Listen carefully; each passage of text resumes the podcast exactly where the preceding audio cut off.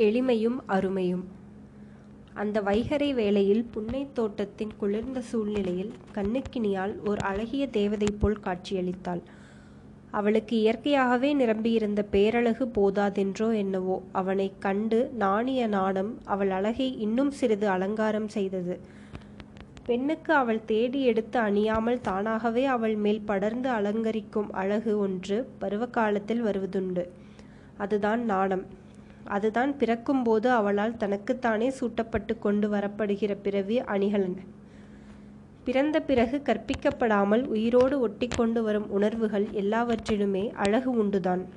அந்த அழகையும் அவளையும் தொடர்புபடுத்தி அப்போது சிரித்தான் சாரகுமாரன். அவனுடைய சிந்தனை அவளை வியக்கும் சொற்களாக வெளிப்பட்டது.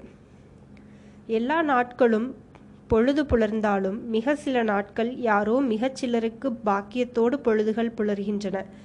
என்னுடைய நாள் இன்று பாக்கியத்தோடு விடிந்திருப்பதாக நான் நினைக்கிறேன் பெண்ணே. நான் இப்பொழுது சற்று முன் கேட்டதும் அழகு. இதோ என் முன் காண்பதும் அழகு.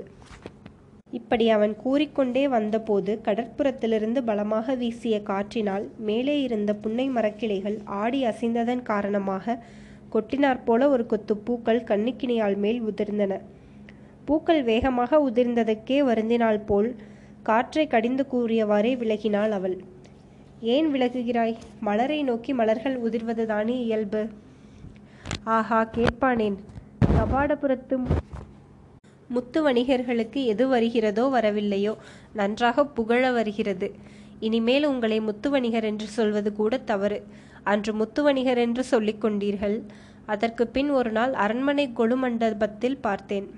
பின்னொரு சமயம் தோட்ட தேர்கோட்டத்து கூட்டத்தில் உலாவில் பெரிய பாண்டியருடைய தேருக்கு அடுத்து அலங்கார தேரிலிருந்து இறங்கி வந்தீர்கள்.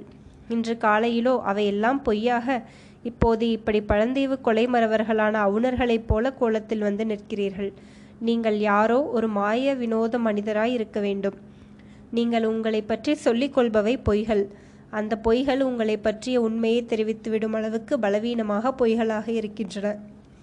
நீ குற்றம் சுவத்துவது போல் பொய்கள் எல்லாவற்றையும் நான் கூறவில்லை என்பதை மறுபடியும் வற்புறுத்தி சொல்ல விரும்புகிறேன் பெண்ணே. அப்படியானால் பொய்க்கும் மெய்க்கும் இலக்கணமோ வேறுபாடோ தாங்கள்தான் இனிமேல் எனக்கு சொல்ல வேண்டும். உண்மை அல்லாதது பொய் என்றும் பொய் அல்லாதது உண்மை என்றும் தான் உலகியல் ரீதி ரீதியாக என் பெற்றோர்களிடமிருந்து நான் தெரிந்து கொண்டிருக்கிறேன். நே நீ தெரிந்து கொண்டிருப்பது வாதத்திற்கு பொருந்தலாம் ஆனால் நியாயத்திற்கு பொருந்தாது. உண்மை போல் தோன்றும் பொய்களும் உண்டு. பொய்யை போல் தோன்றிவிடுகிற உண்மைகளும் உண்டு. இதில் நீங்கள் முதல் வகையை சேர்ந்தவர்கள் போலிருக்கிறது. நீ எப்படி வைத்து கொண்டாலும் அதை நான் மறுக்க துணியவில்லை. நான் கூறியதில்தான் என்ன தவறு? இந்த கபாடத்தின் விலை உயர்ந்த முத்துக்களை எல்லாம் உலகிற்கு அளிப்பவர்கள் நாங்கள் அல்லவா? வணிகரைப் போல் சாதுரியமாக பேசுகிறீர்கள். கலைஞரைப் போல் இசையை அதன் நுணுக்கமறிந்து புகழ்கிறீர்கள். அரசரைப் போல முகக்குறியுடன் கம்பீரமாக நிமிர்ந்து நிற்கிறீர்கள். புலவரைப் போல் சொற்போருக்கு வருகிறீர்கள். இதில் எது உண்மை என்றுதான் விளங்கவில்லை. ஏன்? எல்லாவற்றிலுமே சிறிது சிறிது உண்மை இருக்கலாம். ஒன்று மட்டும்தான் உண்மையாயிருக்க வேண்டும் என்பது என்ன அவசியம்? அந்த கற்பனைகள் எல்லாம் இனிமேல் என்னிடம் பலிக்காது ஐயா. நீங்கள் யாரென்ற உண்மையை நான் எப்போதோ தெரிந்து கொண்டாகிவிட்டது. என்னென்ன தன்மைகள்? பொருந்தியவர் என்ற உண்மைதான் இன்னும் எனக்கு தெரியவில்லை என்று இப்போது கூறினேன். தன்மைகளை உணர முயல வேண்டும். ஆராய்வதற்கு ஆசைப்படக்கூடாது. உணர்வது வேறு ஆராய்வது வேறு என்றா நினைக்கிறீர்கள்? சந்தேகம் என்ன? உணர்ச்சிக்கு முடிவில்லை. ஆராய்ச்சிக்கு முடிவுண்டு.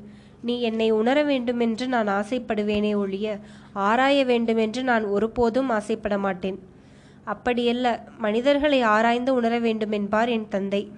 உணர்ந்தவர்களையே ஆராய வேண்டுமென்று சொல்லவில்லையே அல்ல. அவர் உணராதவர்களைத்தானே ஆராய வேண்டுமென்று சொல்லியிருக்கிறார். தெரிந்த பின்பு தெளியலாம். தெளிந்த பின்பும் தெரிய முயல்வது குறும்பு அல்லது அநீதி. நீதி எது அநீதி எது என்பதை உங்களைப் போல் அரச குடும்பத்தார் அறிந்திருப்பது நியாயமே.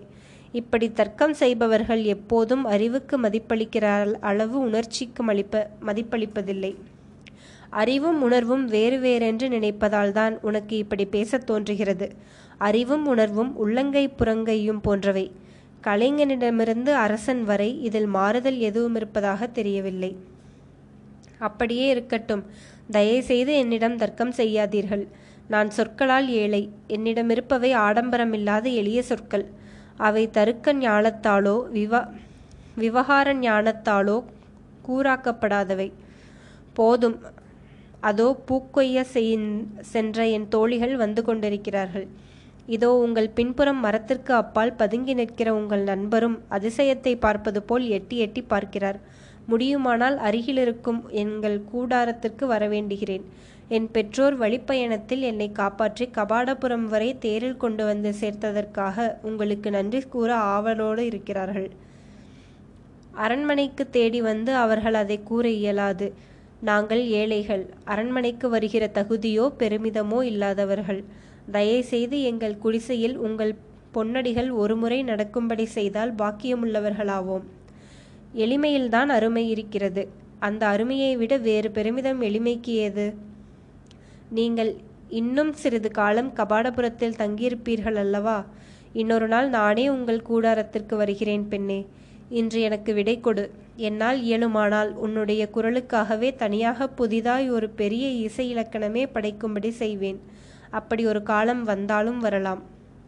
ஏதோ நாங்கள் எங்களுடைய எளிய கலையை பெரிய பற்றுடன் ஆண்டு வருகிறோம். உங்களுடைய ஓயா புகழ்ச்சியை கேட்டால் எனக்கு பயமாயிருக்கிறது. கலைஞர்களுக்கு போதாத காலம் சில வேளைகளில் அவர்களை வந்தடைகிற புகழோடு சேர்ந்து வரும் என்பார் என் தந்தை. நீ கூறுவதை எல்லாம் கேட்டால் உங்கள் தந்தையை உடனே பார்க்கவும் பேசவும் வேண்டும் போல் ஆசையாய் இருக்கிறது எனக்கு. ஆனால் அதுவும் இப்போது இயலாமல் இருக்கிறது. அரசியல் கடமையாக வந்தவனுக்கு வேண்டிய போது நிம்மதியும் தனிமையும் எங்கே கிடைக்கிறது? உயர்ந்த இசையை கேட்க நேரும் போதெல்லாம் பொற்பூவும் பொன்னாகரமும் அளிப்பது எங்கள் குடிவழக்கம். ஆனால் இப்போது இந்த வினாடியில் இந்த இடத்தில் என்னிடம் பொற்பூ இல்லாத காரணத்தால் உன்னைப் போலவே நானும் ஏழைதான். மறுக்காமல் இதை பொற்பூக்களாக ஏற்றுக்கொள் பெண்ணே என்று உணர்வு பொங்க கூறியபடியே கிளையை வளைத்து இரண்டு பெரிய புன்னை பூக்களை கொய்து அவளிடம் நீட்டினான் சாரகுமாரன். அவள் நாணத்தோடு அவற்றை வாங்கி கொண்டு வணங்கினாள். அவன் முடிநாகனை நோக்கி விரைந்தான். அவள் தோழிகளும் அவளை நெருங்கி வந்து கொண்டிருந்தனர். அந்த பூக்களை நுகர்ந்த போது அவை மட்டும் தனியே நிறைய மணப்பது போல் உணர்ந்தாள் கண்ணுக்கினியாள்.